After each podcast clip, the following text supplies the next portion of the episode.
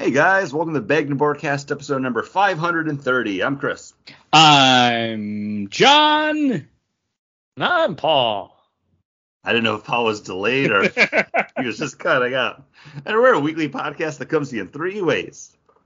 The first being the Weekend Geek, bringing you the top geek stories of the past week. Next is The List, the comic books that we are looking forward to, coming out August 9th, 2023. Then we follow that up with our weekly rotating main topic, and this week we're bringing you our monthly look back for July of 2023. So we'll be talking about some of the new number ones we read. Guys, we've been talking about comic books a lot on our comic book podcast. Yeah, crazy. Like we talk about comic books, we talk about beer. We talk about comic books, we talk about beer. Paul, what beer are you drinking tonight? Well, I brought this over to my good friend's dad's house to enjoy a pool party with, but John, your dad was so nice to make up what was it called again? An Aperol spritz. So nice that I didn't end up cracking open this beer at all. It's a beer that I like to share with you at a pool party, especially at your dad's house, because it's the first time I had it was there, and that is of course the Trogg's Nimble Giant.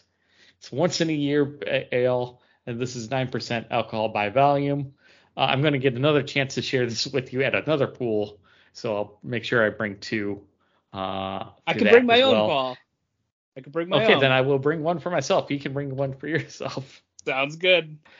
This is a 9%er. It's a big boy, but it's a once in a year beer, so it's just it drinks really quickly, really easily for being a 9%. There is no hint at that 9% in there at all. I think it comes with a good double IPA kind of flavor, good piney, resiny kind of notes to it. It's not a juice bomb, but it's like that nice kind of more West Coast style, even though it's from PA. So I enjoy it. They're from the West Coast of PA. That's probably why. It's definitely up there. It's probably one of my favorite beers from Tröegs. And I consider this my anniversary beer. So I pick up a 4-pack every year. I had a can on my anniversary, even though I should have had it the day before my anniversary because we drank them on at the rehearsal dinner. But yes. Yeah, it's a once a year beer that comes out around my wedding anniversary. I always enjoy it, and I always enjoy drinking it with my friend Paul. And I'd say Chris too, but he's never up here. I only had it that one time. Well, no, you either sent me a can or you brought me down a can the one time. Yeah. I think when you came to Disney or just in like a beer package, I can't remember. So I enjoyed it. So thank you for thinking of me, even if it's an afterthought. It's all because John, I was thinking about you when I saw this beer at my local beer store, and I sent you a picture of it as I was picking it up from the shelf because I was like, I knew this was coming, but I was surprised to see it. And this is Southern Tier Brewing Company's Caramel Pumpkin. This is their Imperial Pumpkin Ale, 8.6% ABV, brewed with caramel. Pumpkin's one of my all-time favorite beers. I really do enjoy all the different iterations of it. Just the regular pumpkin, the rum king when they did that. Warlock's absolutely fantastic. So I was excited to see the caramel version of this on my beer store shelves. Even though they didn't have the base version or Warlock yet, I knew I had to get it. And I need to get a little bit further into it before I come to a complete conclusion because very big caramel nose, but you still get that nice pumpkin, like spicy sweetness on the back end. But the mouthfeel, it's very light for how big that nose is. So why don't you talk about what you're drinking while I take another sip? Sure. I'm drinking from Founders, the Headless Gourdsman. This is a barrel-aged ale with maple syrup and spices coming in at 13.1%. It says, take your pumpkin pie spice love to the next level. The Headless Gourdsman is a harmonious blend of all things pumpkin spice, cinnamon, nutmeg, This time spent aging in bourbon barrels that once held maple syrup provides subtle oak sweet maple for a fall beer. And this beer drinks way too easy for 13.1%. Yeah, that's a big boy. You get a little bit of that alcohol, just like little pinpricks on your tongue to just kind of say, hey, the pumpkin spice, the maple, the oak, the bourbon, all are completely working together with this beer. It is really good. I haven't been a pumpkin beer fan for the last couple years. Like, I'll have them, I'll enjoy them, I'll appreciate them, but it's not something I've been actively seeking out. But when fall hits, this is a beer that I want to have, where there's a slight chill in the air. Maybe we got a fire going in the back. Maybe I just came in from raking the leaves, but definitely want to enjoy this with fall weather. Really good. I will ask, you don't just not vacuum, but lawn mow and bag your leaves? You actually rake them? Yes, because I don't have a bagger on my mower. And bagger, I hardly mower. So the front yard, I blow. Bagger, I hardly mower. Get We're it? We haven't talking about Pee Wee Herman's death yet, Chris. Calm down. I can just blow my leaves into the street, and they come by and they suck all the leaves up. So the backyard, I mow into a big pile, and then rake them up into a thing and put them out by the end. The drive or the street. Is that okay? This lawn care moment was brought to you by Scott's Turf Builder. Remember, people, the fall is when you want to build your turf for next year. Very big caramel sweetness on this. Like, when you take a big sip of it, it almost tastes like diabetes. Like, my teeth shudder at the horror. But it's a very big, creme brulee flavor on it.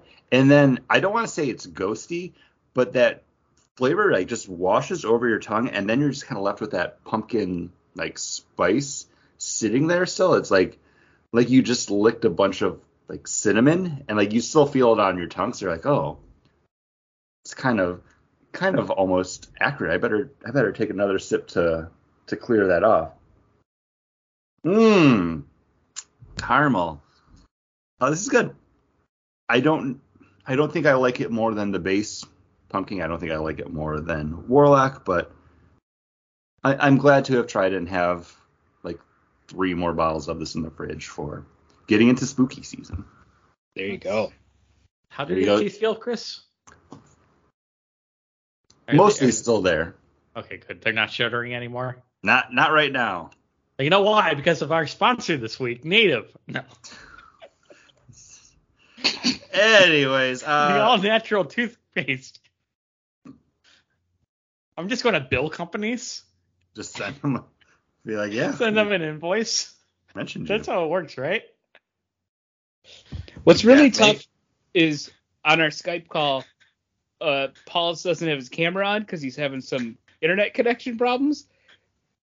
But I can visually see him right now laughing to himself. It's in my head. I know it.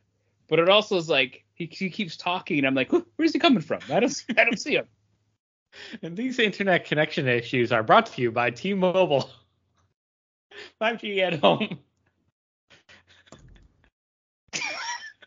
Cracking himself up. At least someone thinks he's funny. But heading into the Weekend Geek, we always start this off now with our summer movie blockbuster bracket buster update. And this past weekend, we actually had Disney's Haunted Mansion movie come out.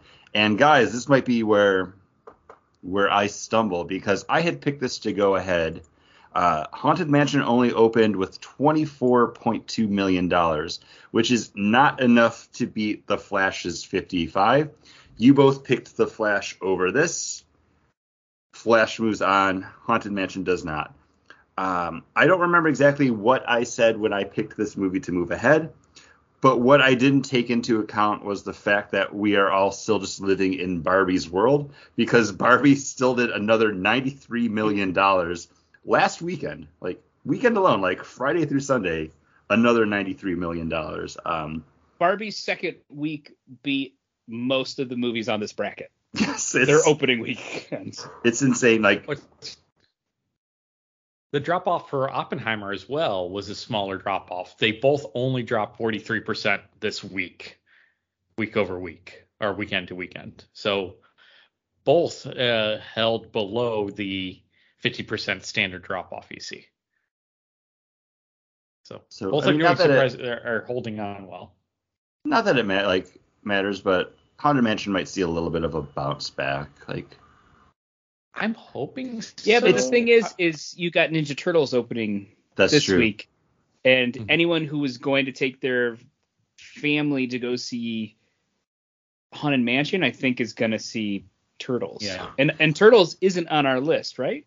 Turtles was not, because when I was building the list, there was no information about this movie available yet. It was literally like on all the solicitation stuff as Teenage Mutant Ninja Turtles untitled movie, and there was no cast, no description, no information about it. Also, it's like, well, is that even going to come out? And then I think a month after we picked our selections for the bracket, that's when they put out the first teaser for it, and they announced like the cast list for it. And I was like, oh, this movie looks awesome. This probably should have been on our list, on the bracket. But you know, things happen.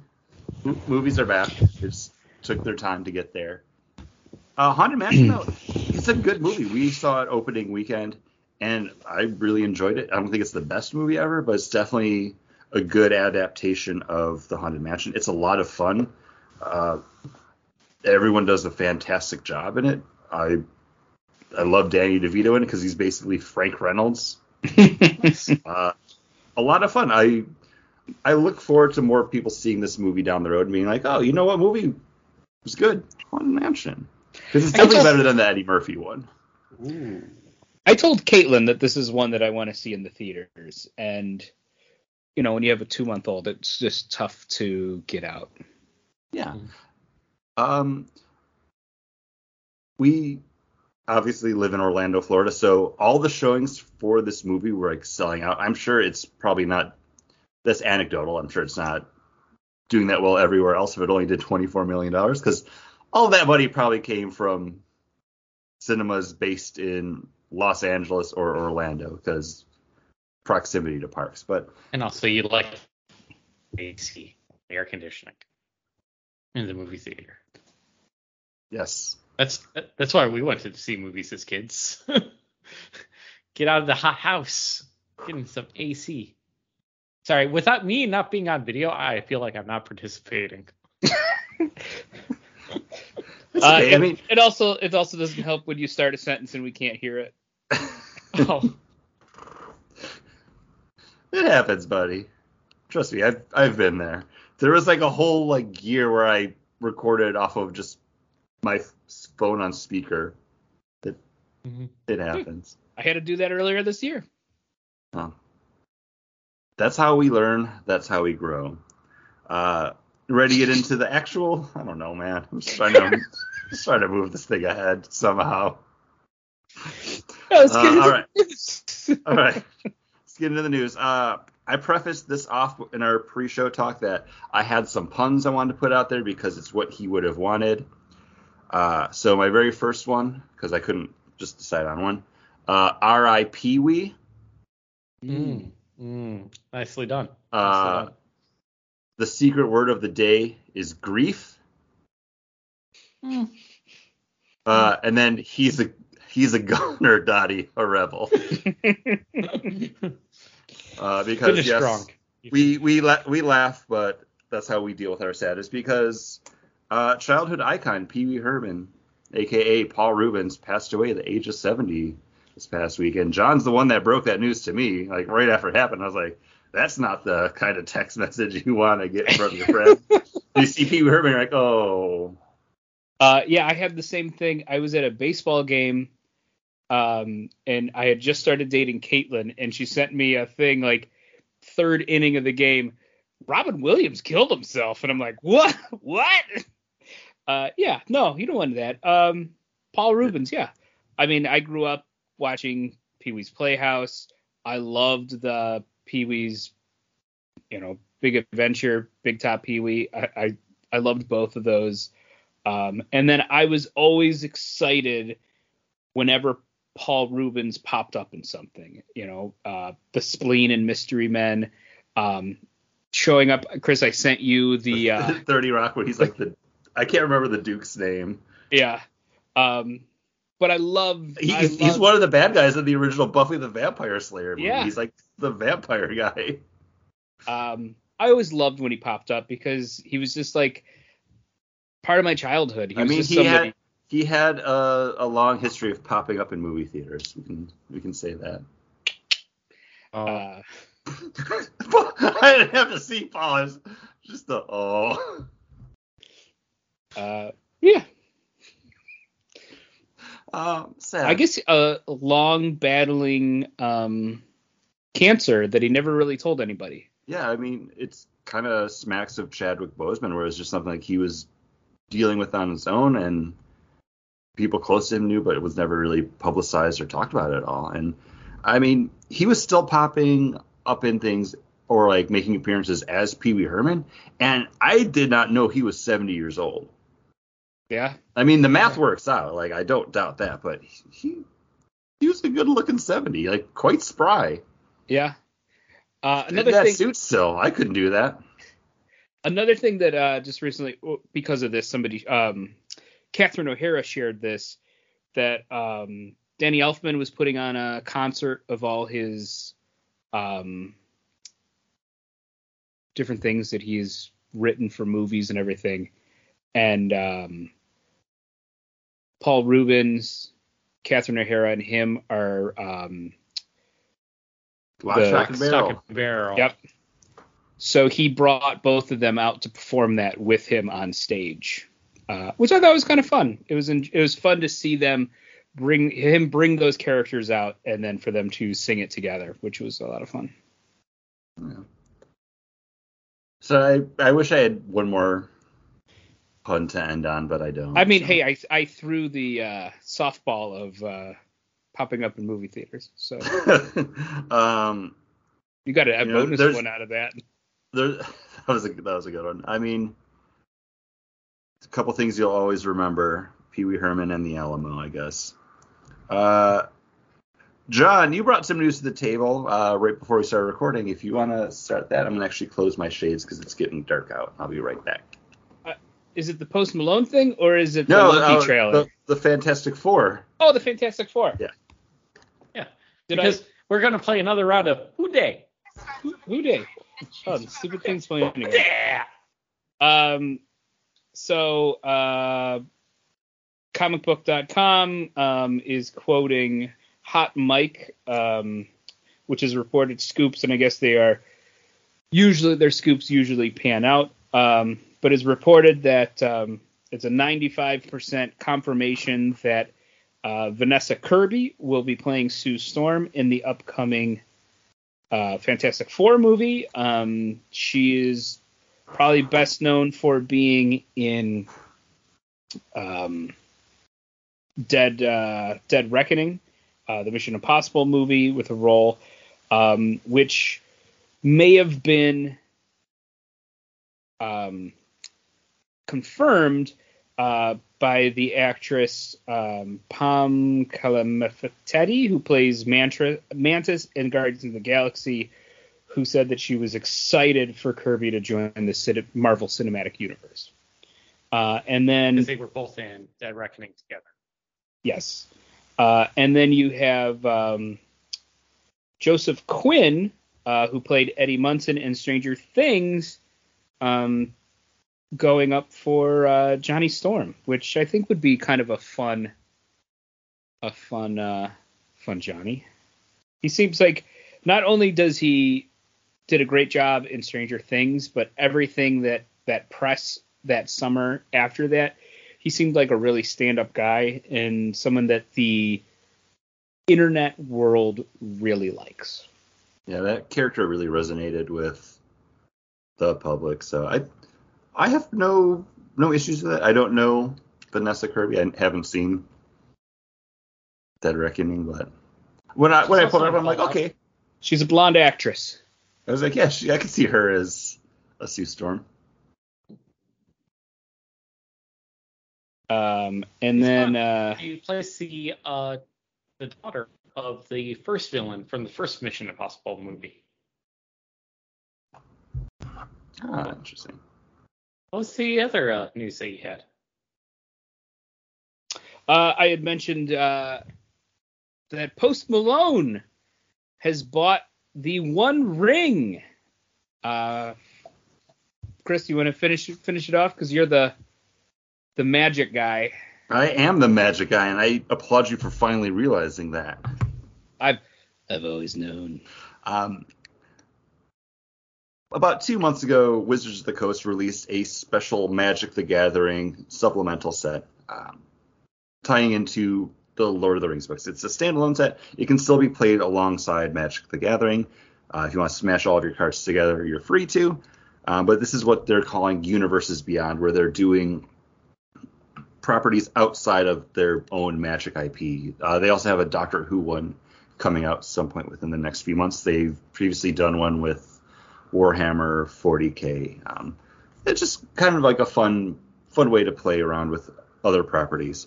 But one of the things that they have in the set is obviously a card for the One Ring. Like, it's an artifact. It's something that you can just open up in packs. But they did a special serialized version of it where it's numbered, like foil stamped 1 of 1. So there is literally only one of this card available.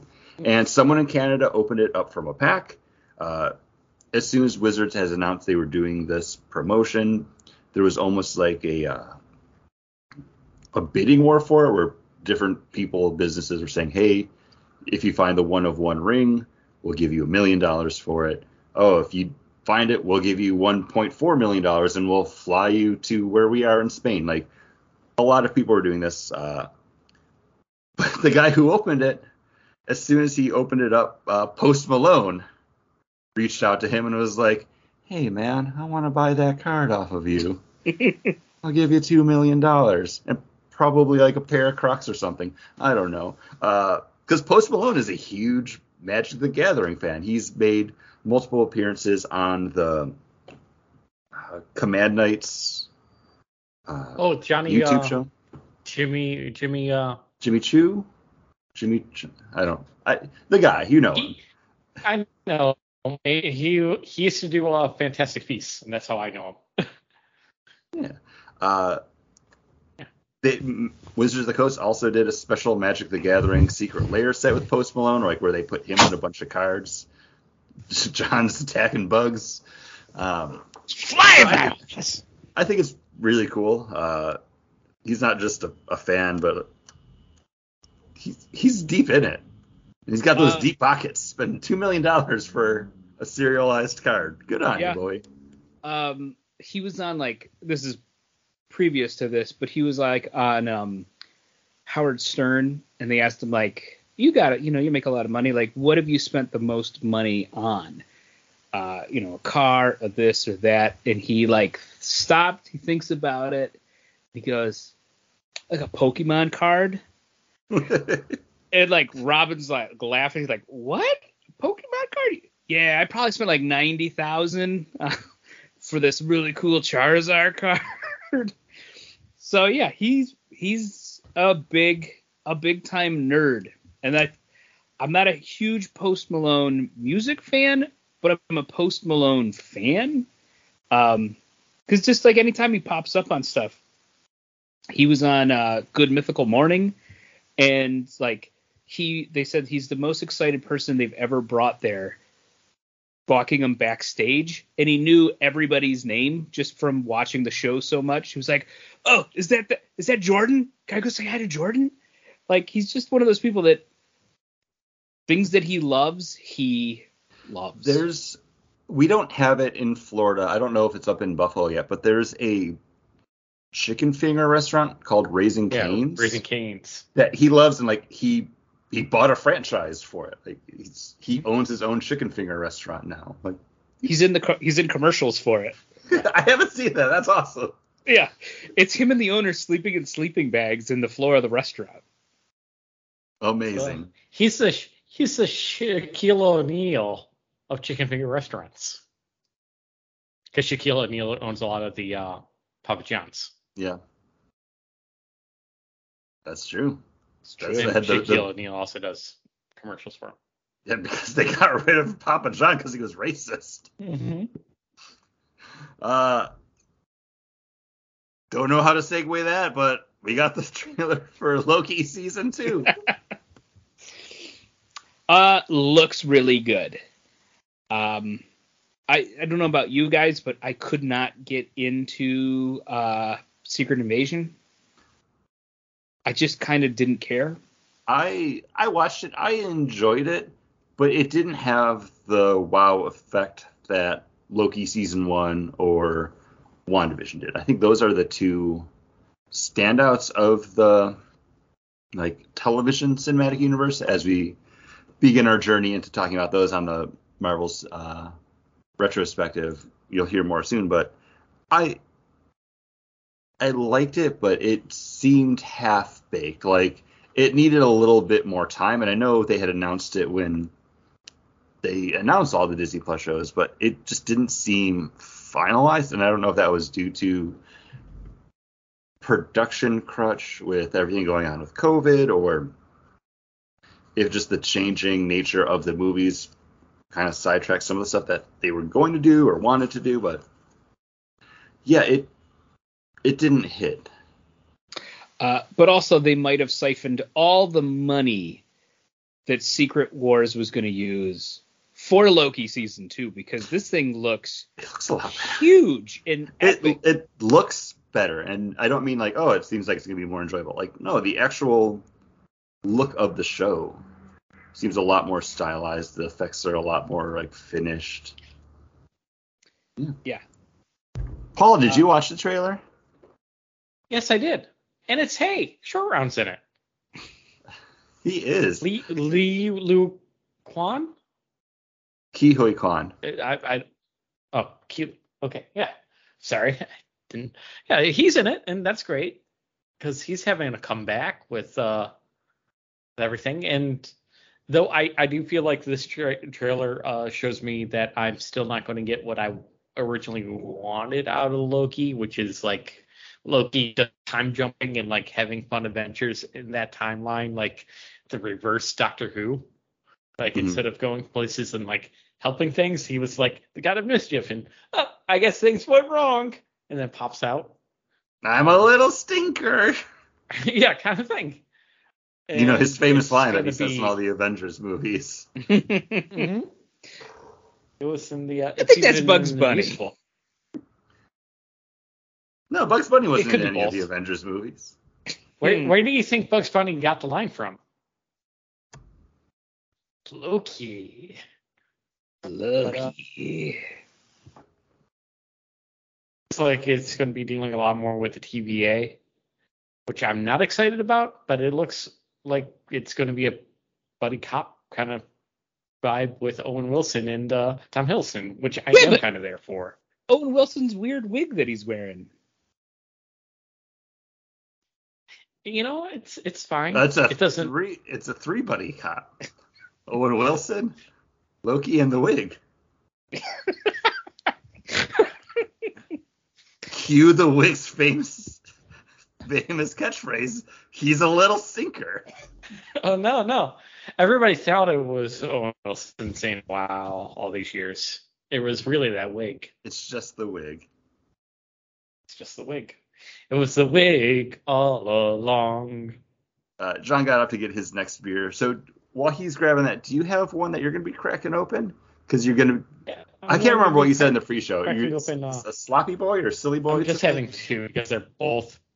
Yeah, they're both big boys. So I'm going to become a sloppy, silly boy. Because I'm not on camera. You guys can't see it. But, that's true. Yeah. But I got, Dragon's Milk Reserve. I'm not ready for it. So okay. You grabbed the s'mores, Paul? Yeah. Oh, you knew. You knew exactly what I... It just came out. It's like you know my palate. I just brought it in. I'll have to see if I can get that one here, because I get a good amount of the Dragon's Milk Reserves. Not all of them, but they pop up at my beer store, and I'm always happy to see them. It was Harry Potter's birthday, the other day. So and it was my also Neville's birthday, but nobody ever talks about that. I did. Longbottom's birthday. So I was like, I'll pick up the Dragon's Milk Reserve, because it's kind of like a big, like, I don't know, kind of Harry Potter-ish, like, beer. So I'm not a big fan of the butter beer, like the homemade butter beers. Like, I haven't found a recipe I actually enjoy. So that's why I picked it up. And, with the s'mores variety, I was like, that'll be nice. To get into the spooky season, like you guys were saying. Oh, you gotta get into spooky season. Talk about that later. Johnny, you got any other news, or do you want to talk about your beer? I will talk about my beer, and my beer is Founders All Night IPA, Session Black IPA. This comes in the variety pack that Paul and I tried beginning of the summer. Springtime, summerish. But this one, that was a crimson that was in there. There was a crimson red, replacing. And the West Coast. The West Coast is replaced with the All Day Chill, which I believe is the cold IPA, and this replaced the red. 4.7%, big roasty porter kind of roast, followed up by a thin bitter, but that roast really kind of stays in there. For a session beer, a lot of big roast to it. If somebody gave this to me as a porter with this low ABV, I probably would be impressed, because it definitely delivers the roastiness. I would love a little more hop bitter to it to kind of make it more black IPA. Yeah. But for a session black IPA or a session porter, I think this is pretty good. The fact that you can't get black IPAs, the fact that you can get this one right now, it's pretty good. And it's a pretty decent beer. Ellicottville has a variety pack out, and they have a Schwartz beer in that, or a black lager. And that was okay. Did you pick up that variety pack from, is it Saranac? Yeah, Ellicottville. It's Ellicottville, right? Yeah. No. Yeah. And they got Pils, the black lager, a Melbach. Yeah, it's like a nice German pack. Yeah, it's like the Euro style. Yeah. And I picked it up because I'm like, oh man, I used to love the, from Southern Tier, the Eurotrash pills. Right. And I was hoping that would kind of be in a similar vein. Nothing out of that pack was bad, but nothing out of that pack was worth writing to the soldiers about. I thought it was solid fridge filler, everything in that pack. Yeah, I would expect Ellicottville to make those basic classic styles well, since that's what those brewers want to make, but they're forced to make fruity stuff. because that's what sells from their brewery. Mm-hmm. Yeah. But Chris, I mean, fruity stuff. You mean like blueberry wheat? Blueberry, yes. Blueberry wheat, which is their like flagship beer, but the next biggest beer that they've made since then is their strawberry crunch bar that tastes like a strawberry crunch ice cream bar. Mm-hmm. And it's then delicious.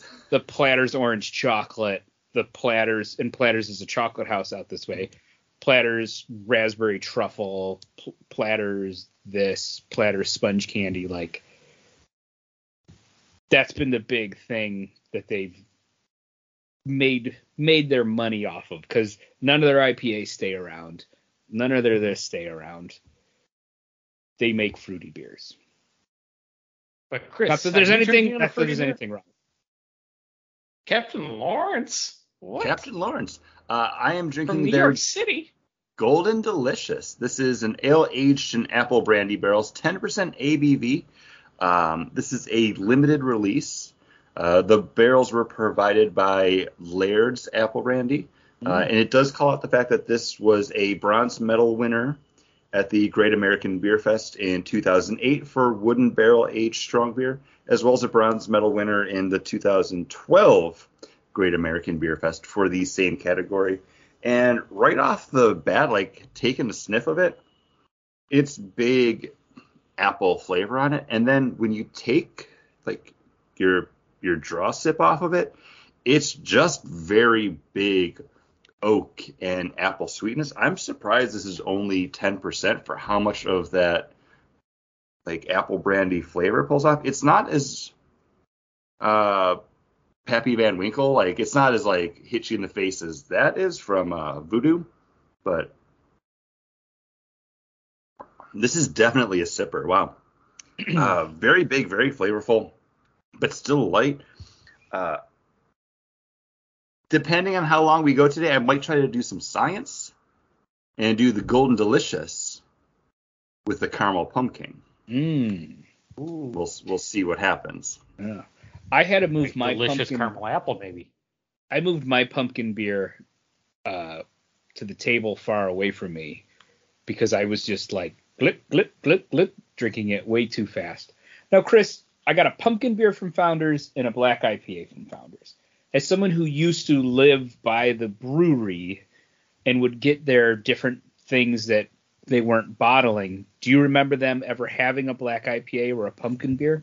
I do. I don't remember the name of it. I can pull it up, though, because I remember I really enjoyed it.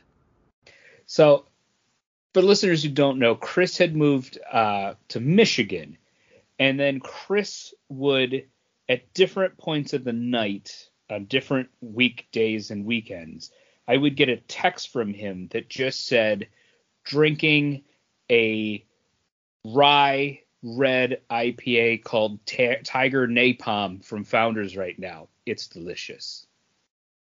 Yeah. And then I didn't have anything else there except for being 2 minutes away from Founders, and I loved it. Yeah. But I would get these sandwiches, great beer. I get these texts. Oh, I'm having this beer. And I'd be like,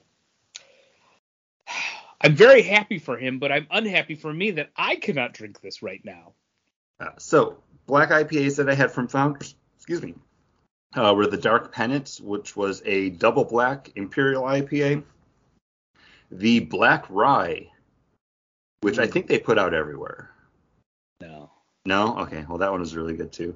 And then also a barrel-aged black barley wine. Not a black IPA, but there's that. But they also did do a maple barrel-aged black IPA as well that I checked into. So, yeah. It was great. Like, they would just do, like, small one-offs for the brewery. And it's like, you would go one day and they would have it. And you'd go, like, 3 days later and it would be gone, but they would have something else different, or they would have like one of their standby beers in a firkin with cherries and almonds. Because they had like this machine actually that they would like pit the cherries with. It looked like a stethoscope almost. But then they would just like load those right into the cask, you know. Really, really cool. I saw it was like super awesome. Yeah. That's funny. For us. Lots of deep cut. Only for us. Listeners will not understand that. I'll have to play this for my son. But speaking of other things you can do with your son, you can always take him comic book shopping because, guys, it's new comic book day. I'm talking about some comics. I take my son comic book shopping every couple of weeks because he usually requests some type of toy or expensive thing as well as several comic books. But something that he won't want to read, but I will want to read is World Finest Teen Titans #2. #1 kind of leaves you on a cliffhanger of who the big bad for this book's going to be. And Mark Waid is bringing the love for the Teen Titans. Mark Waid can write kids very well. And I mean, we found that out with what he did with Archie. And he gives a really nice voice to those classic Titans that we'll talk about in our next segment. Yeah, this is also on my poll list. Spoilers for when we do get there. Yeah, I want to read more of this. And as soon as I saw the title, World's Finest Teen Titans, and the fact that it was being written by Mark Waid, I was like, okay, yeah, this is a no-brainer. This is going on the poll list. Paul. Chris. I said yes, Chris. Oh, we didn't hear that. We just heard. Like, we yes. Heard Chris. What man, apparently I have a list. I did not realize it. I'm looking forward to. You don't have a list. You used to have a slight stutter. Remembering that. That's what she's such a good friend. No, that's my favorite moment of you getting mad and yelling at your wife where you really, really meant it is she told everybody you had a lisp and you were like, I don't have a lisp. I had a slight stutter. So, sorry. When you said that, it made me think of... I got over that stutter. For this podcast. Those parts. Yeah. Worked on it for years. Just for the two... do this podcast. Yeah, he traded but I'm it in looking for the forward list. To Superman.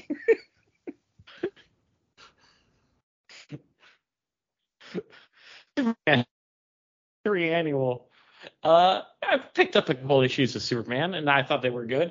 This is telling us supposedly with this issue they're going to be tying together what's been happening and also teasing the big event for Superman coming in 2024. So you know what? For one shot, yeah, I'll pick it up. I'll see what's going on. Because Superman working with has been the thing that I absolutely loved. But hey, it Link. I have been enjoying Superman that they let him just be the heroic, blue Boy Scout again. You know? Not needing to be anything else other than that. I was surprised that you didn't pick up or talk about, and I had sent it to you to see if you're interested in it, was the Superman, The Last Days of Lex Luthor #1. I thought that would have been something that I was a little afraid of it. Pick it up. Yeah, I'm a little afraid that it would be dour. But it's Mark Waid and Brian Hitch, Paul. Yeah, he'll jump into it on number 4. Yeah, when it gets to 4, and I know it's the initial challenge book, not the #1, it's won't come out ever. It won't finish. But no, I'm picking up a couple, after a couple issues are out. I was a little afraid that it'd be a little too heavy. Sure. But Chris, what are you looking forward to? That's your second time trying to throw a review. What reviews of the? It's a black label, yes, but reviews of it are actually really solid. So maybe we circle back. People like dour things, and I want Superman to be. I want Superman to wear bright blue. You know what I mean? I want him to be in the sunlight, in broad daylight. I don't need him to be the kind of like, oh, Lex Luthor's dying. Am I having a moral quandary about whether or not I should save him? No, Superman should save Lex Luthor. He should. Okay. He should. Did you read that text that you missed? I did. I've thrown to you 3 times now. I heard your choice. And I didn't lisp once. Nor did I stutter.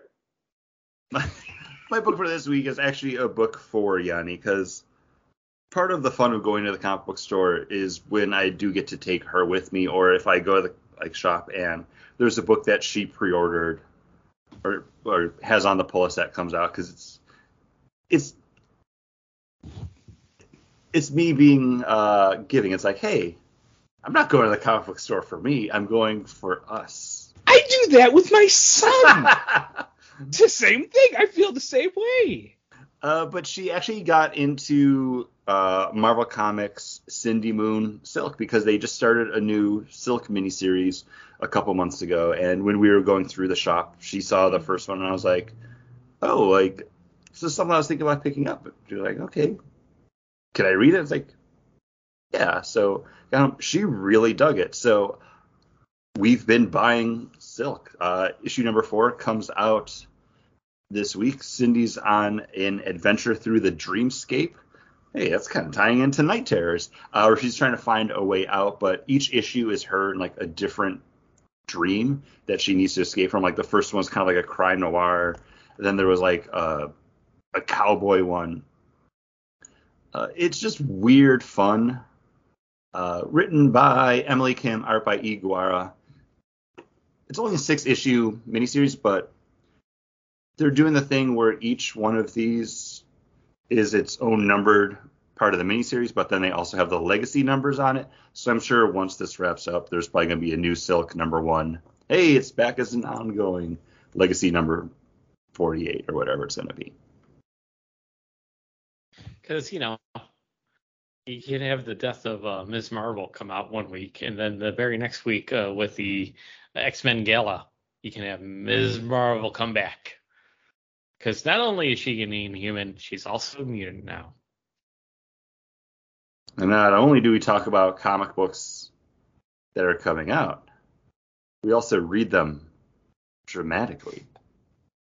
And now, a dramatic reading from Barnstormers, number 1, page 22, panel 5. Congratulations. That was a dramatic reading from Barnstormers, number 1, page 22, panel 5. Do you recognize that, bud? I was just gonna say, do you want to do a dramatic reading of the text my dad sent me? Oh, okay, yeah, we can do that. Wait, what? My dad sent me 3 texts, and I snapshotted it and sent it to Chris because I knew he'd get a kick out of it. All right. Thanks. Wait, am I dramatic reading it? Do you recognize this butt? Pick. That was supposed to be a video.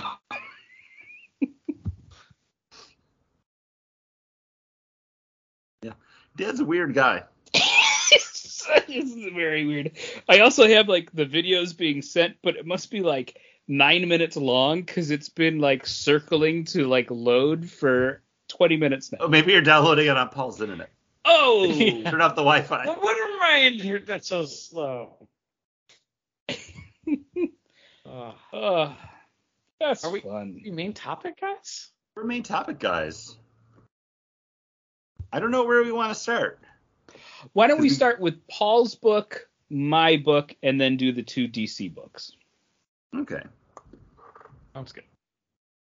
Well, with my book, it didn't start as a book, as you guys told me, because this is a Comixology's original. And this by, oh my goodness, I clicked on the page to have it load into my internet so slow that it doesn't want to go. Scott Snyder.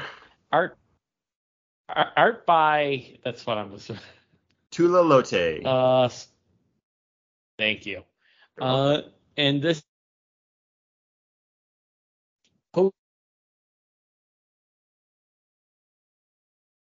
of biplanes and people go like being amazed that, hey, people can fly. And so you have these single prop engine pilots going town to town and offering to take people up into the air for $1, you know, because it's such a novel thing. There are no big main huge planes.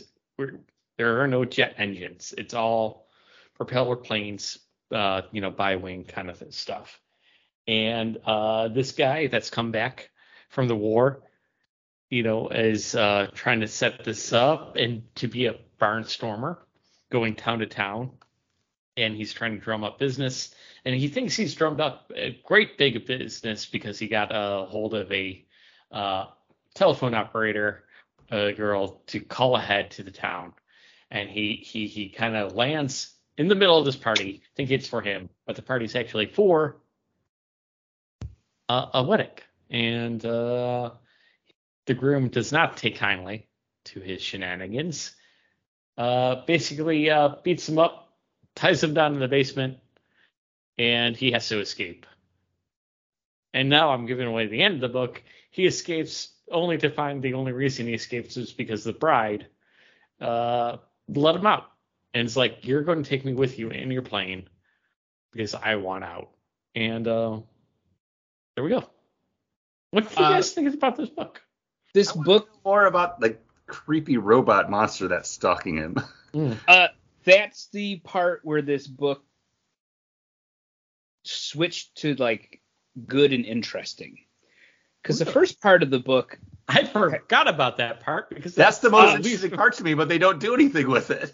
Yeah, and he's also called Mr. Baby, which is Mr. Baby, like, he found me. I thought I didn't think he was there. I could smell the oil and the gears or whatever. Yeah, that was like the part where I was like, oh, this is interesting because this first part of the book is kind of boring. Like it's a lot of just exposition. Mm-hmm.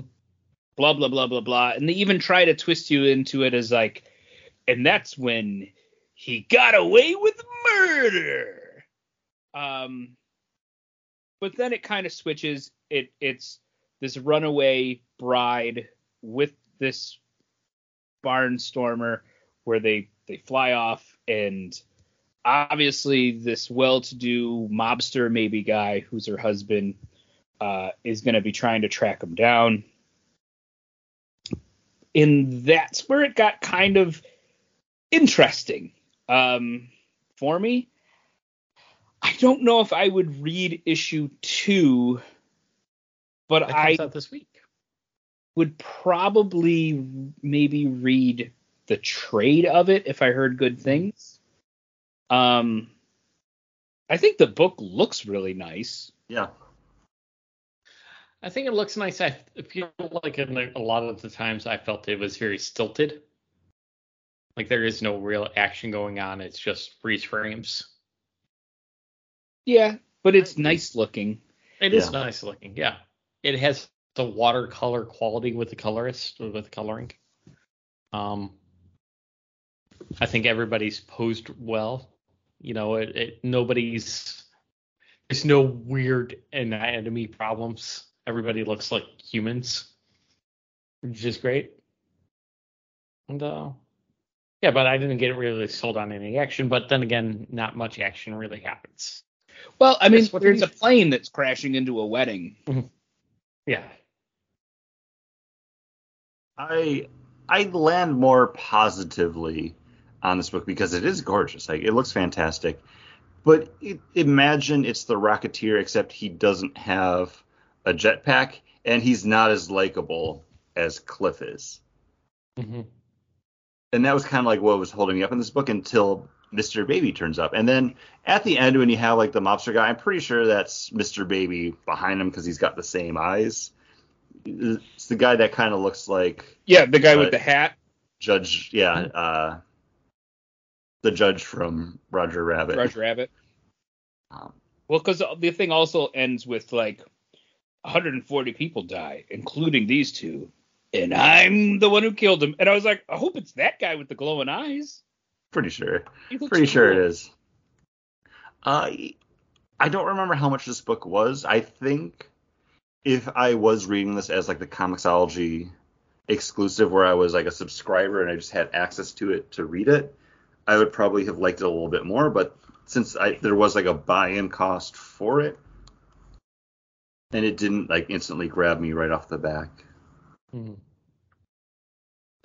Also, when I went to buy it on Amazon, it was trying to sell me a physical copy to order and have it mailed to me, and I was like, "Well, I gotta read this by tomorrow." So I had to go in and figure out how to click and get the digital copy. But I didn't hate it. I didn't love it.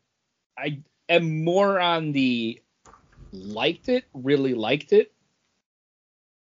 But again, it was like I started reading it. I read the first two pages, closed the book, and then went to read another story and kind of saved this for last, and then started reading it. And once Mr. Baby showed up, I was like, okay, this is getting weird.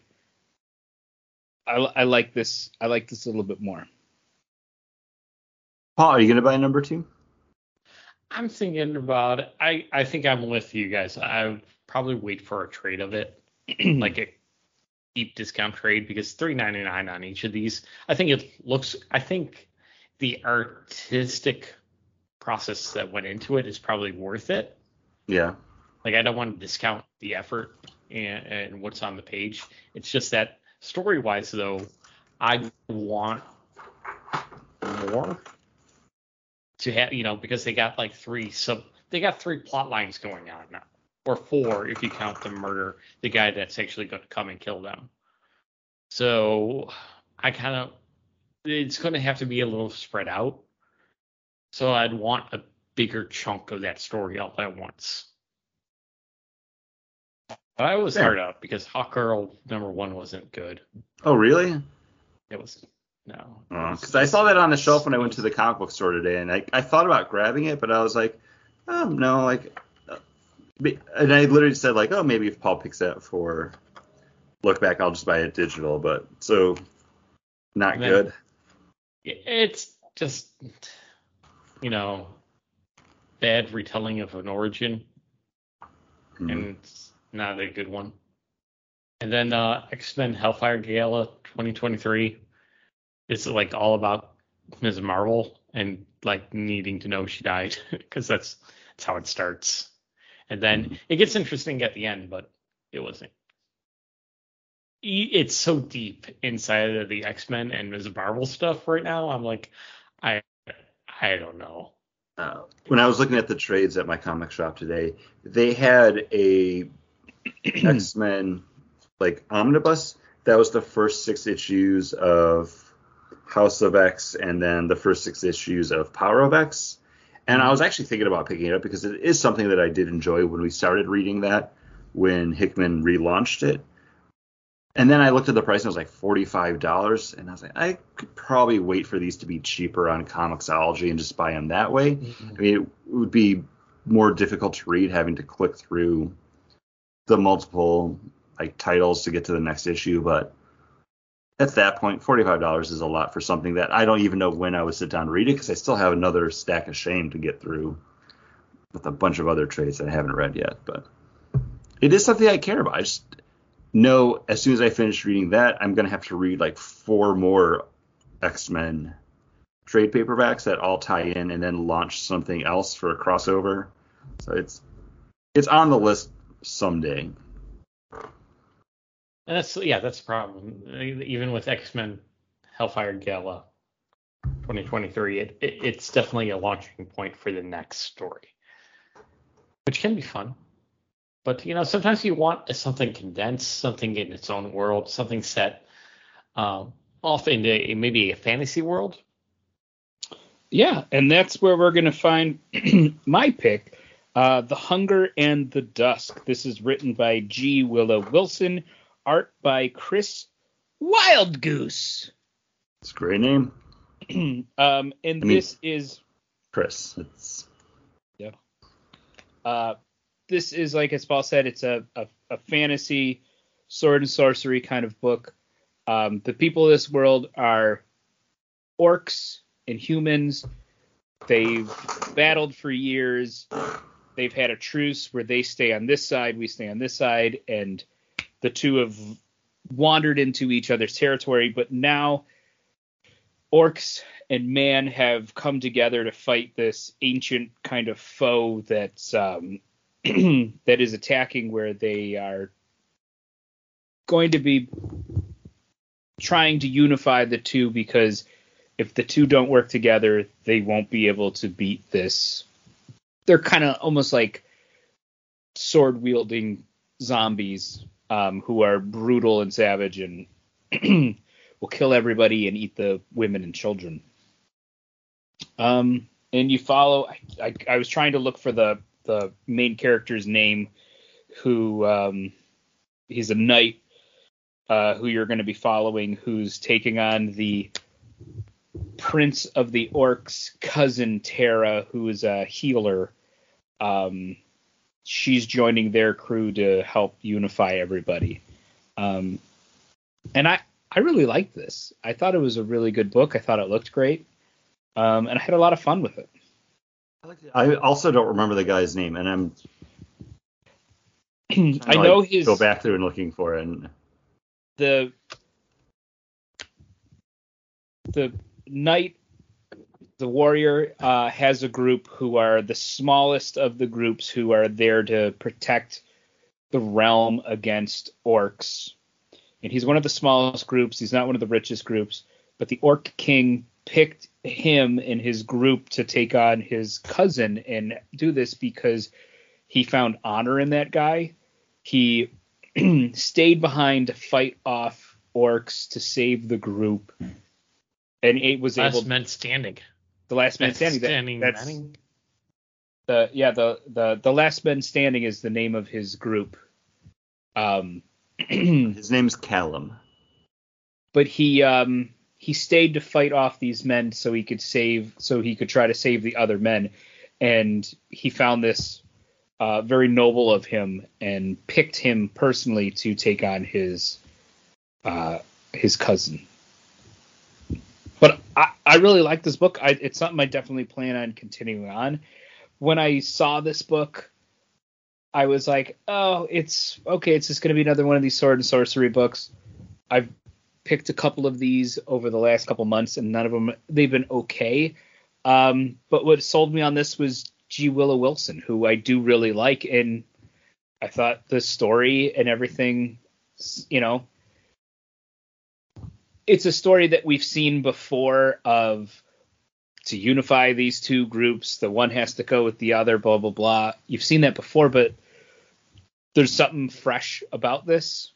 I don't know if it's the creatures that they're fighting, but also it feels very Game of Thrones as well. But I like it. I think the book looks great. Yeah, the artwork's fantastic. Like, the character designs are dope. Like I really enjoyed this one a lot. And when I went to the comic book store, I saw this on the shelf, and I picked it up, and I was like, "Oh wait, this is the book I'm supposed to be reading today." So I was like, "I already bought this," because I saw the cover for it, and I was like, "Oh, that looks cool." But yeah, good pick. I'm glad you're going to keep up on it, because this reminds me of some of those other fantasy books that we've read, like Wind, the James Tynion book, where it's like its own world and you're getting to know the world while you get to know the characters, and it's just so masterfully done that even though it's something new and different, it's still kind of welcoming because you at least have a frame of reference for it, like you were saying. Yeah, like you have a frame of reference that, hey, orcs and humans don't get along. Oh yeah, that makes sense. We've seen that before. But we're going to bridge the two together. But when I saw this title, John, when you sent it, The Hunger in the Dusk, I'm like, what weird vampire BS can us read now? And it's not vampire. I'm like, what? Where's the vampires? Oh, they're being attacked by vampires, right? And they're not vampires, though. So no, Van. It took me by surprise. It's called The Hunger and the Dusk and no vampires. Yeah, it's interesting. They kind of feel like the Marauders from like Firefly. Like, hey, if you get too close to this one area that they're going to attack, you don't know when they're going to be coming upon you, but when they're upon you, that's it. Yeah. There's no game. Right? That's what they were called, the Marauders. Ravagers. Wait, Ravagers. Yeah. Ravagers. Yeah. And they're like cannibals, so, you know, kind of works. And, yeah, I thought it was fun. I could definitely see reading this in a trade as well versus the single issues, just because I think it's a cool story, but I'd want to spend... The thing is, I'd want to spend so much more time in that world than single issues could provide. Like, when I'm ready to go there, I want to be there for a while. I agree. Yeah, I would agree. But it also, like... I don't have many ongoing books that I'm like, oh, I'm looking forward to reading this week to week, where I like this enough that I would want to read it month to month just to have something that I'm looking forward to reading. Mm-hmm. Yeah, I agree. But good pick, John. Thank you. All right, so that's going to have us into my two books. Where do you want to go first? Boys. Why don't we talk Night Terrors? Okay. And then finish on the high note. Not that Night Terrors isn't a high note. I did enjoy it, but. So with Night Terrors, we're going to be talking about Night Terrors #1.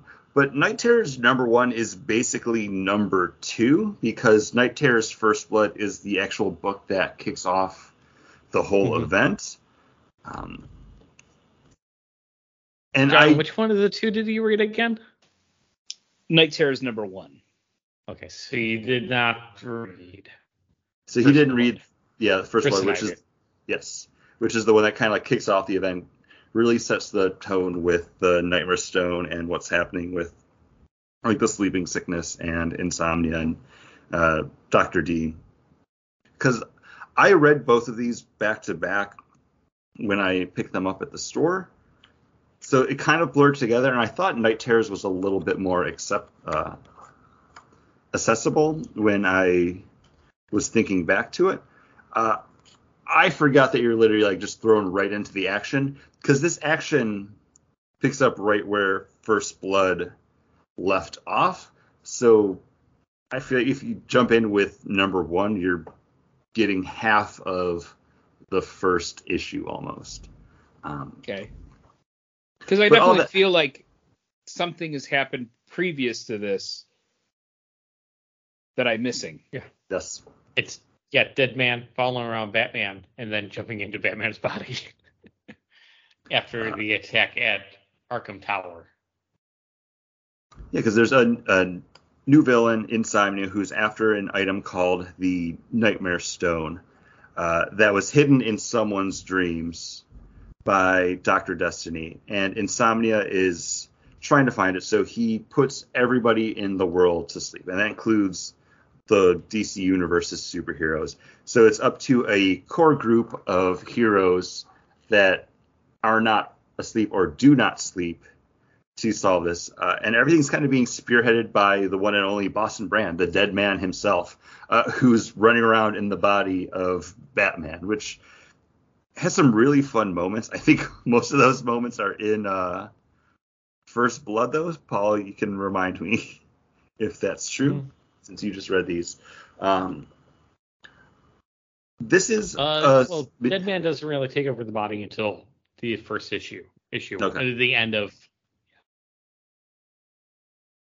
Yeah, because... Blood, beginning of issue 1. You have Boston Brand jump as Batman jumping out a window, getting to the ground and being like, anyone else would have trouble, but Batman's the most physically fit person I've ever been in. And then there's the moment where he takes off in the car and he's driving, but then when you see it where he's gotten where he's going to go, he's crashed it. Like he doesn't really know how to drive. So he tries to possess Batman in First Blood, and Batman basically rejects him. Yeah, that's what Batman gives his in the art. Batman gives himself like fish hooks. He does. It's like so weird. It's not like he's trying to purge, but he basically like, yeah, he's forcing him out. It's very much a horror-based miniseries. There's some like downright nightmarish stuff in this, and that kind of spreads into some of the supplementary stuff too. I'm not buying any of them. I made the decision not to, even though I liked Night Terrors enough to be interested in it. The only one that we've picked up is Zatanna, because Yanni wanted to read the Zatanna books. So I was like, okay, like. Mm-hmm. You got to read these two first to get into it. But the Zatanna one was actually really good. I'm kind of interested in the Nightwing one, too, because the artwork in that one's being done by Daniel DiNiculo, who did Seven Secrets from over at Boom Studios like last year, which I loved. So I kind of want to see his take on Nightwing. But it's a crossover book that's I'm actually interested in. And Night Terrors does end on something of a cliffhanger with spoilers. Dead Man bringing back a zombie Sandman. Not the Lord of Dreams, but Wesley Dodd's The Sandman Mystery Theater Sandman, which I think is kind of cool in like a spooky ooky kind of way. He's not zombie. He's resurrected. He's got the Lazarus like ring or whatever it is. So yeah, he's but not he's resurrected himself. But he's not a zombie. He doesn't want brains, but he's a reanimated corpse, I think is what Chris was saying. Oh. To be continued in The Brave and the Bizarre, Zombie Sandman and Batman Deadman team up? Oh, I didn't read the lower half. I was like, that was the last page. I'm done. I'm ready to jump on the call. And also behind his gas mask, you can see like his flesh is like rotting off. Wesley Dobbs is my Sandman. Like Sandman Mystery Theater is like just one of my favorite runs. I really enjoy that. So I was really excited at the end of this to see that, and I'm like, yeah, I'm down for issue 2 of this. Is my Sandman from Justice Society. Yeah, his sidekick. Yeah. See, my Sandman's. Which is fun because that's something that they actually touch on in the Sandman comic book too. It's different Sandman.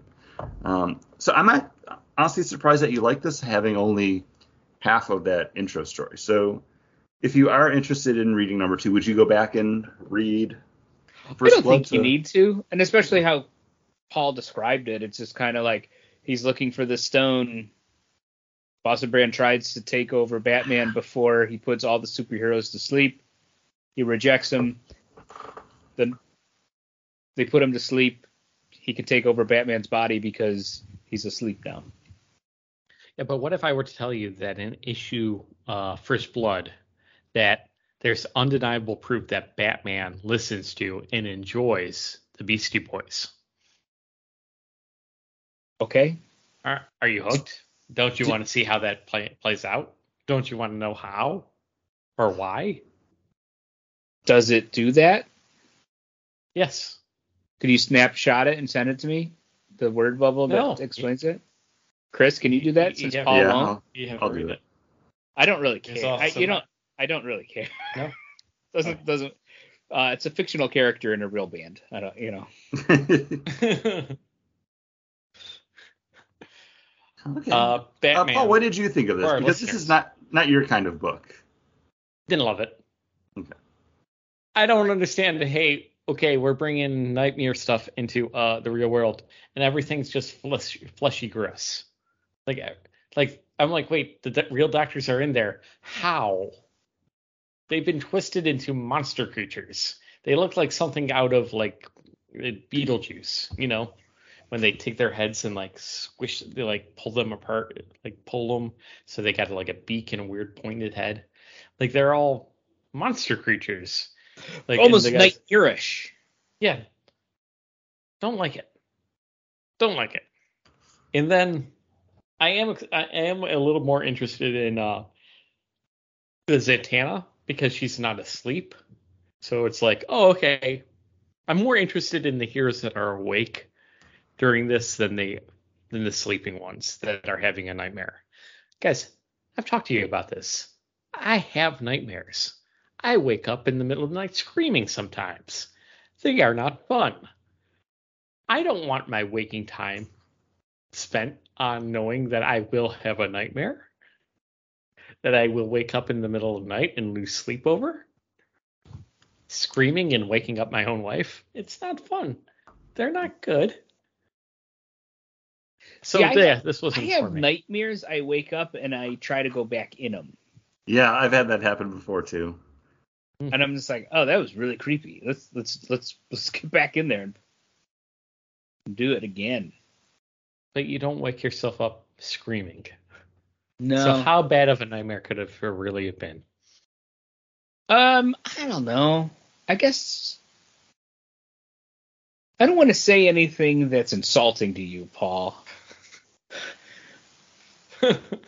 But no matter what, like bad dreams, scary dreams, like, oh, I had a dream where, oh, geez, I got like in trouble at work or blah, blah, blah. Like I wake up. I don't wake up screaming. I just kind of wake up, go, oh, that dream. And you try to go back into that dream? Sometimes, yeah. A lot of times, if it's like really creepy or scary, I go right back into it. The work dreams, that they're just in my head and I just go back into them and I'm there. But I don't have those very often. It's usually like, oh, you got to give a big talk in front of this conference, and I'm like, oh. Oh, I hate talking to people. Ah! The last one I had was like the kid from The Omen. Like Damien? Yeah, Damien. He came up to the side of my bed and like put both hands on it on the side of my bed and pushed down, so like I kind of slid closer towards him, and he started talking to me in this really weird whisper voice, and I don't remember what he was saying, but it creeped me out, and I was trying to tell him to just leave me alone. You're a sloppy boy, Paul. And it was so sloppy boy. He didn't blink. 2.1% APR financing. I've been trying to reach you about your car's extended warranty. This session beers 4.7% ABV. Check out the straw. Use your T-Mobile internet to do so.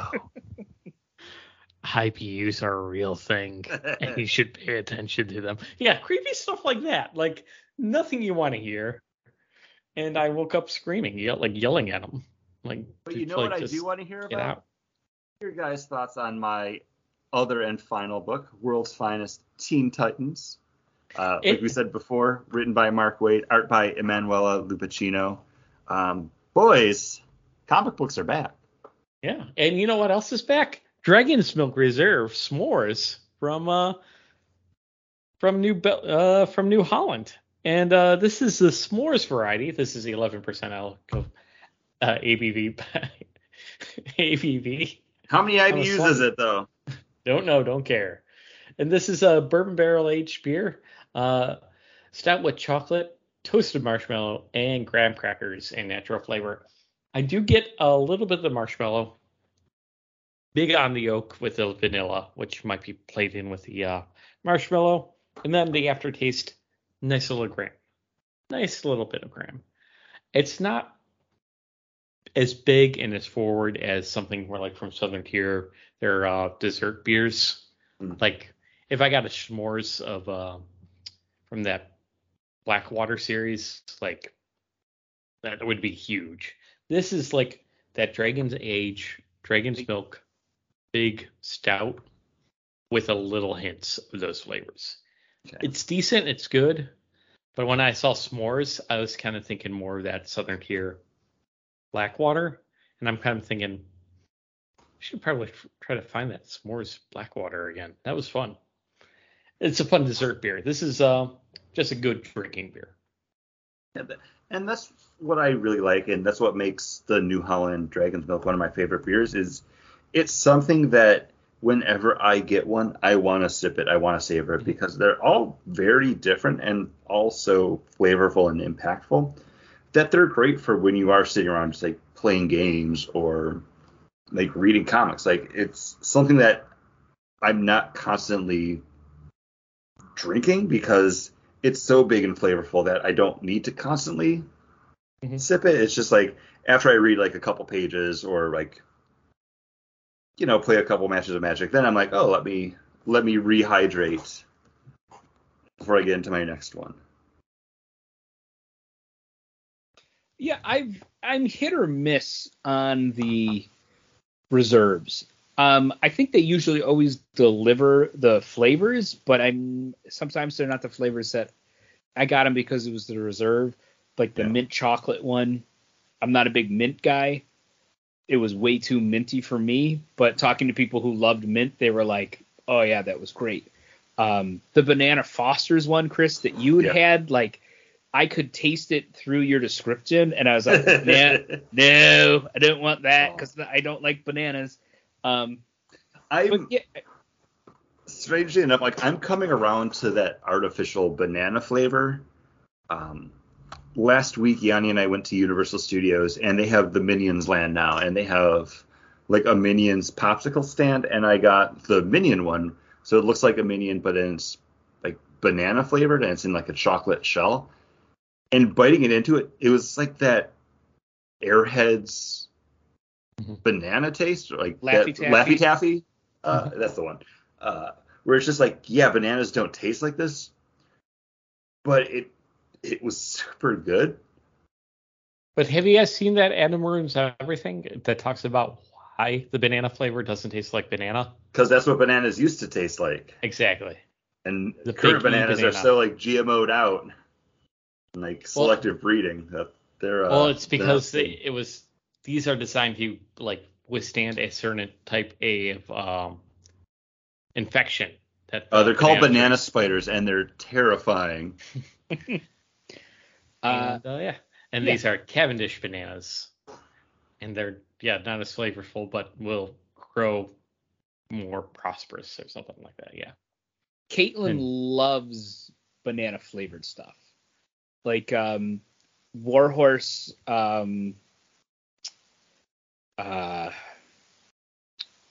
Bomber cider series from them. They put out a Tutti Frutti, which is like banana runts meets banana Laffy Taffy, and she just loves that. Anything that's banana flavored, she's all about. That's one of the reasons she loves Hefeweizens, is because they have that banana-y taste. Yeah, I get that. Yeah, I like that banana breadness. But guys, world's finest, much like artificial banana flavoring is the world's finest fake fruit. Is this the world's finest updated take on a beloved superhero team? Because let me tell you, dear listener, it's weird that we're seeing the early days of the Teen Titans. Like, they're just coming together, but people have drones, they have cell phones, and yes, they have hashtags. So it's like a pseudo, like, updated take. It's almost kind of not like an Ultimates, but it feels like this would be a better Earth One than the actual Teen Titans Earth One that we got from, I think it was Jeff Lemire did that one. Yeah, I mean, this is Mark. Their costumes are retro. Their costumes are super retro. This is Mark Waid's take on these characters. So I like. When I see that world's finest, it's out of continuity, in continuity kind of a thing. Like, it's everything you like about these characters in previous incarnations brought kind of into the modern time. And if you say, Chris, I'm only going to read a Teen Titans book if it has Robin surfing on the back of a stingray to a battle, well, boy, have I got some good news for you? Because that happens in this book. Much like Batman, Superman, World's Finest. This is just fun. It's a love letter to what you like about these characters. And it works so well. There's, like, I think a 3 or 4 page conversation between the Titans and their mentors about what it's like being a member of the Teen Titans. And you just see how loving and supportive all of the mentors are until you get to the Robin ones, where Robin's the one that's like, well, why can't I hang out with them? Batman's just like, no, you can't. Yep. Their lives are in your hands. But also, we see that Roy is talking to nobody. He is. Because Oliver isn't there. And I think that's going to be kind of what the turning point for this, well, not this book, but these characters in this book is going to be, where Roy and Dick are at such odds with each other, but I think they're very much children of the same parent, and it's going to take them realizing, like, yeah, they have an absent, or it feels bad to say, like, abusive, but, you know, like, abrasive father figure that's not as loving and supportive as you're seeing from everybody else. That's going to be what finally gets them to be like, oh, well, you're acting out, posting all this stuff online because you need that feedback. You need those likes because you're not getting it from Oliver Queen.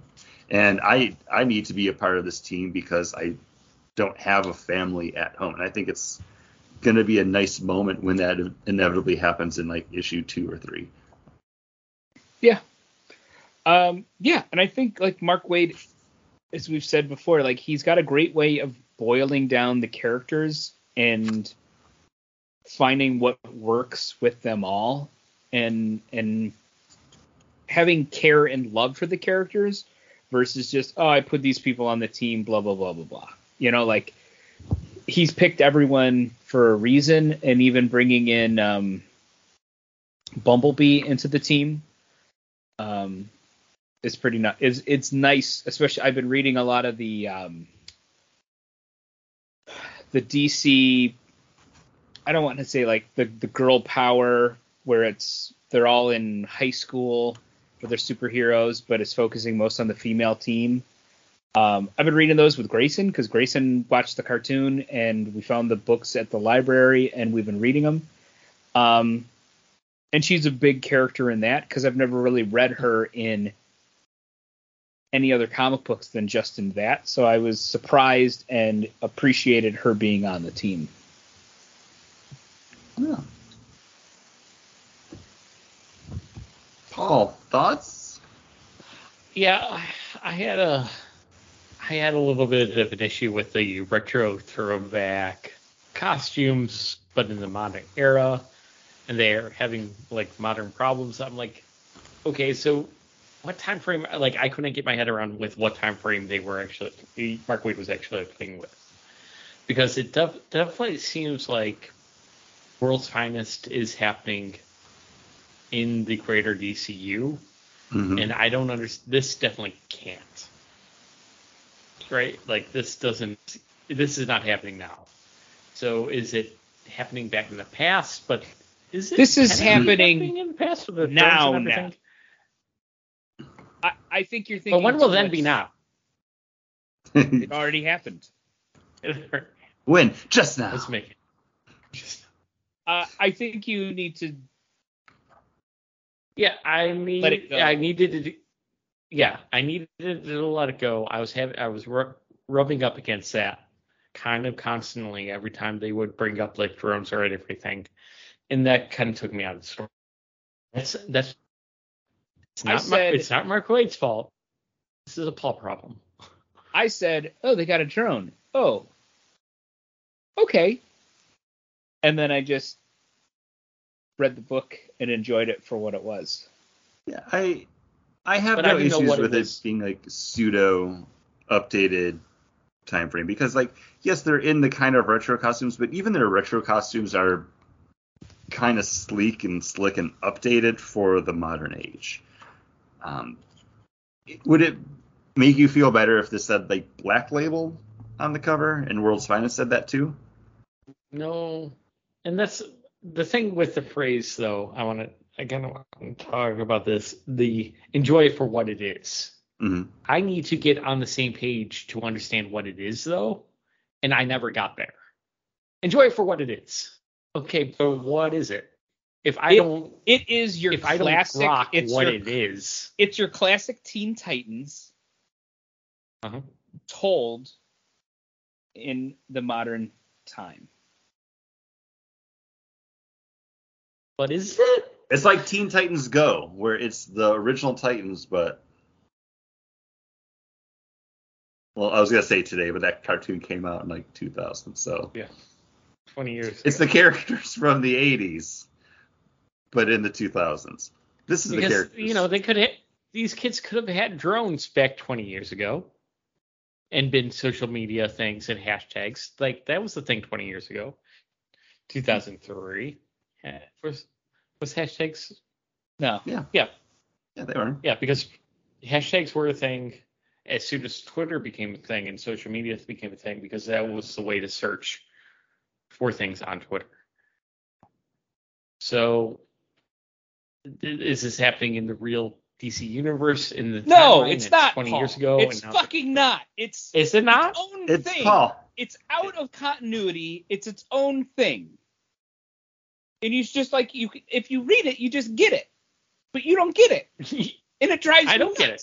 And you sit here and you're talking about this, and I just want to shake you. No, Bob, no. But you can't see where you are on the camera. Can't see you. He's just grabbing at air because you're not there. That's all I'm saying. It's a retelling of these classic characters, the characters that Mark Waid read when he was a kid.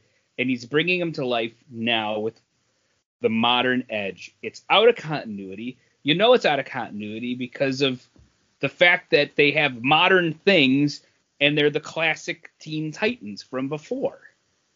And that's why I saw that and I let it go. And I just said, okay, this is its own thing. There's no reason to fret or worry or, put this book down and, rub your head when you're reading the dialogue of Roy Speedy, you're not worried about him at all, because it seems he's definitely hinting that he's going to have problems. Oh no, Paul, you might have missed the panel where he's like, I'm rich, my life's great. Yeah. Yeah, he's got no issues for something. No, he's rich. But this isn't Anthony's father. We see that later. Or Teen Ward. Nobody understands that relationship. Not even Wonder Girl, who's on the team with them. Yeah. But he could have a bad time because Mark Waid would take the history of that character into consideration with this. Yeah, Roy's messed up. Yeah. Is he going to grab an electrical cord and whip somebody with it? I don't want to know this. Yeah, and then he's going to use that electrical cord to tie off. And he's going to shoot up Smack. Because that's what happened in the rise and fall of Red Arrow. And nobody likes that. Everybody hated it. I don't want to go back there. I don't think Mark Waid would take that into consideration. Yeah, Paul. With the teenage... he draws the line between, the hard drugs and hitting people with cords. You don't have to worry. It's not going to get to that level again. And Paul, we all remember that book, right?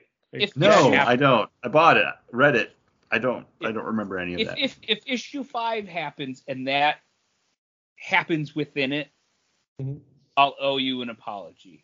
But you got to get out of your own way sometimes, bud. Because this is a fun book. I'm saying it's not a Mark Waid problem. It's a me problem. I couldn't find it. For whatever reason. But you have no problem with that in World's Finest Batman Superman? Yeah, because that feels still somewhat happening present day. Remember, there's 3 issues where Dick Grayson gets sent back in time and Batman and Superman have to go up solve a murder mystery. But it's still Dick Grayson as Robin. Robin, right. And they have history, too, because that first issue takes place in 2 time periods. Of a younger Robin and an older Robin. of decreasing. And also Robin's flirt had a date with Supergirl already and it didn't work out and it's kind of awkward. Yeah. And that all worked out for me well. For whatever reason. But when you read it, did you read it as a book from the past or something that was in the present? Because there was a lot of things happening that were current day things in that book. I took it as past, though. Because everybody was in their modern comics and that, or modern day outfits. And that, yeah, Teen Titans, I have to take it as the past, but how far back past? Because they're still the teenage wards of these heroes. I'm not saying it makes sense, guys. I'm not asking you guys to solve the problem of me waking up in the middle of the night screaming. There are issues with me. I have a color difficulty. I wish I was a little bit taller. I wish you were a baller. I wish I didn't get so nervous when I was merging onto the highway. I get very nervous when I merge onto the highway. I wish I could be more calm during those moments. No, I wish I could read a Mark Waid story and be like, yeah, whatever's happening's happening, whatever. And take the story for what it is. But I don't know what it is. I'll tell you what it is. It's great. And I have to say... that Emanuela Lubacchino art, fantastic. She's basically doing for the Titans what Dan Moore is doing for the Justice League. Wonderful, crisp, clean, updated takes on these characters that you've seen thousands, if not millions of times before in other comic book pages and panels. Everything jumps off the page, and I think, much like Dan Moore is the perfect selection for Batman, Superman, I think Emanuela is the perfect selection for Titans. This is great. The scene towards the end when they're walking off of the beach after Robin kind of blows up at everybody again. I see the pain on Wally's face, and he's like, "No, come on, we're friends." Love it, love it. Yeah. And that doesn't pull you in, Paul. It's all good. I'm not saying. I enjoyed this book. It was fun. I just wish I could meet it a little bit more. You know what I mean? Who do you think the guy is in the chair at the end? It's this book is an 8. I'm saying, though, I feel like it should be a 10. And I feel like it's me that's getting in the way of it being from an 8 to a 10. That's all I'm saying. Yeah, I agree. Okay. As long as we all agree. I don't know. They got lightning powers, though.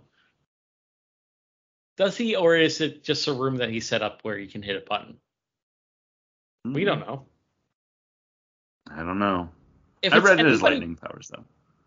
I'm just putting it. I'm saying it's got to be Deathstroke, right? I don't know. He's got hair. Deathstroke has hair. I know, but wouldn't he be wearing his mask? Maybe. No, he's in shadow. He knows he's in shadow, baby. I don't know. I look forward to more of this. John and I discussed before that we recorded if I was going to pick Teen Titans number 2 for my pick, and I was like, no, I have other books to talk about. So I'm glad you liked this one, John. Paul, I hope someday you see the light. All right, guys, power rankings. We do it every month. If you have to pick, top to bottom, what's your rankings for these?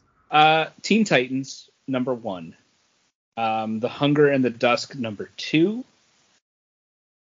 I guess Night Terrors, number 3, and Barnstormers, number 4. Because Barnstormers, I would read, but I wouldn't want to purchase it. And I would read the trade if it was on sale, or Paul was like, "I bought the trade. Here you go." Nailed my voice perfectly, by the way. Yeah, I thought that was you had your hand in front of your mouth, so I couldn't see it. So I just thought it was Paul talking. Yeah. Well, this is the danger about me not being on video. I thought about doing the, yeah, here, have it, and do the Gilbert Godfrey voice for you like we used to, but... That is a thing that we did used to do. I forgot about that.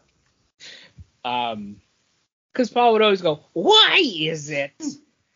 And put his hands on his temples. Mm-hmm. But, yeah, that would be my pick. Paul. So I'm going to go with The Hunger and the Dusk as my number one. Number two is World Finest Teen Titans. Number three would be Barnstormers, and then my last would be the Nightmare County. What is it called? DC Comics Presents Nightmare County is another book that we read though at some point. Oh, I know what it was. It's DC Comics Dawn of DC Night Terrors First Blood. If you don't want night terrors, people, go and get yourself a Casper mattress. The sponsor of this episode. So Paul, a very make sure you know exactly when First Blood and Night Terrors take place, because a lot of First Blood is like, oh hey, how'd everything go with Failsafe? Oh, how's LexCorp or SuperCorp doing? Yeah. So you know when this book takes place, because this is the current day. That didn't bump it up in your rankings? No, because I knew what that book was. I could get with what that book is. I got there. But I didn't bump it up because it wasn't very great, and I didn't enjoy it. Probably because I didn't sleep well on my Casper mattress. This is a rare, rare occasion where John brings a new number one of a fantasy novel or a fantasy book that Paul's like, yep, that was my favorite book of the month. And you, instead of, why am I friends with John?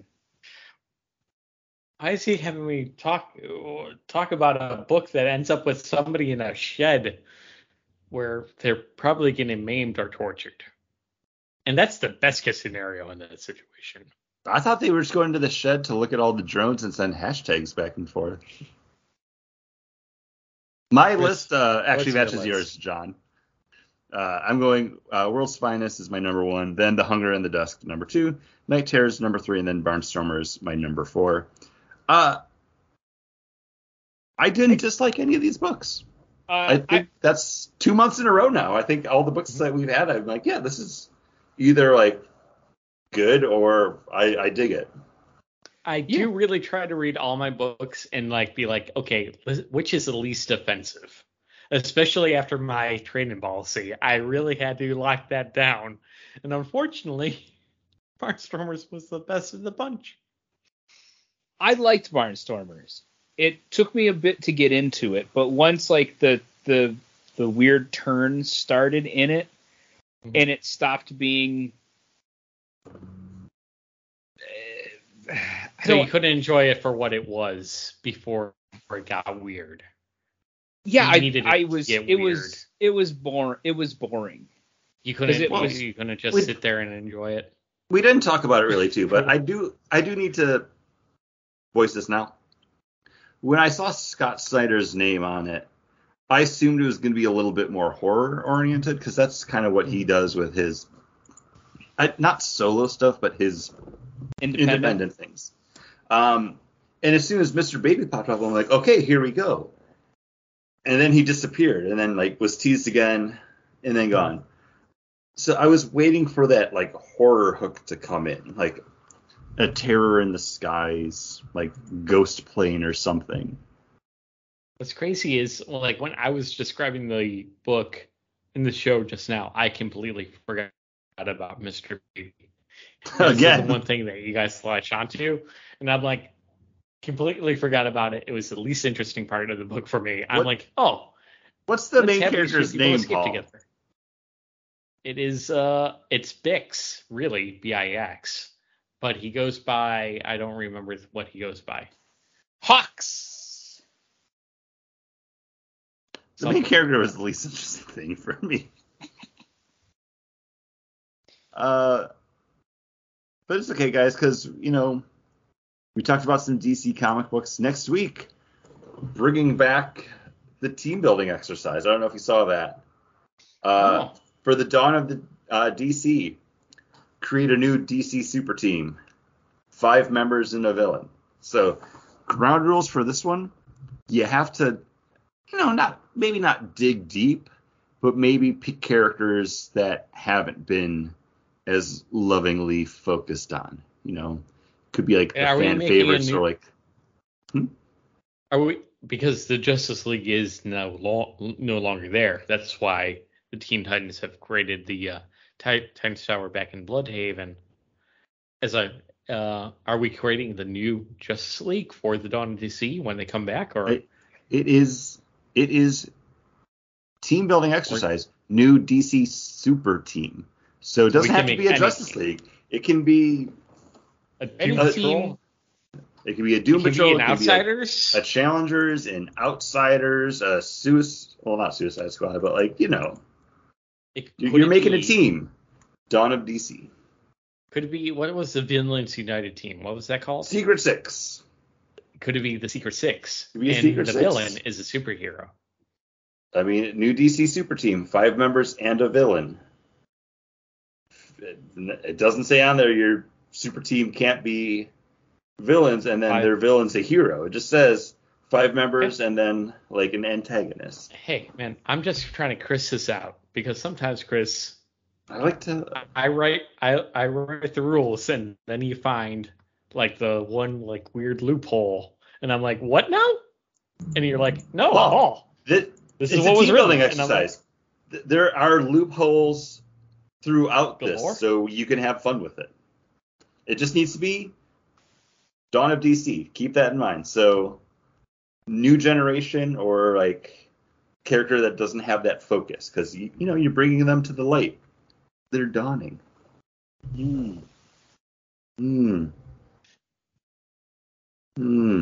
if you want the top, I was really hoping I had one more weird internet plug, and I have nothing. If you want to get the top shine out of your dishes, make sure you use Dawn dish detergent. This episode's sponsored by Dawn. Save those ducks.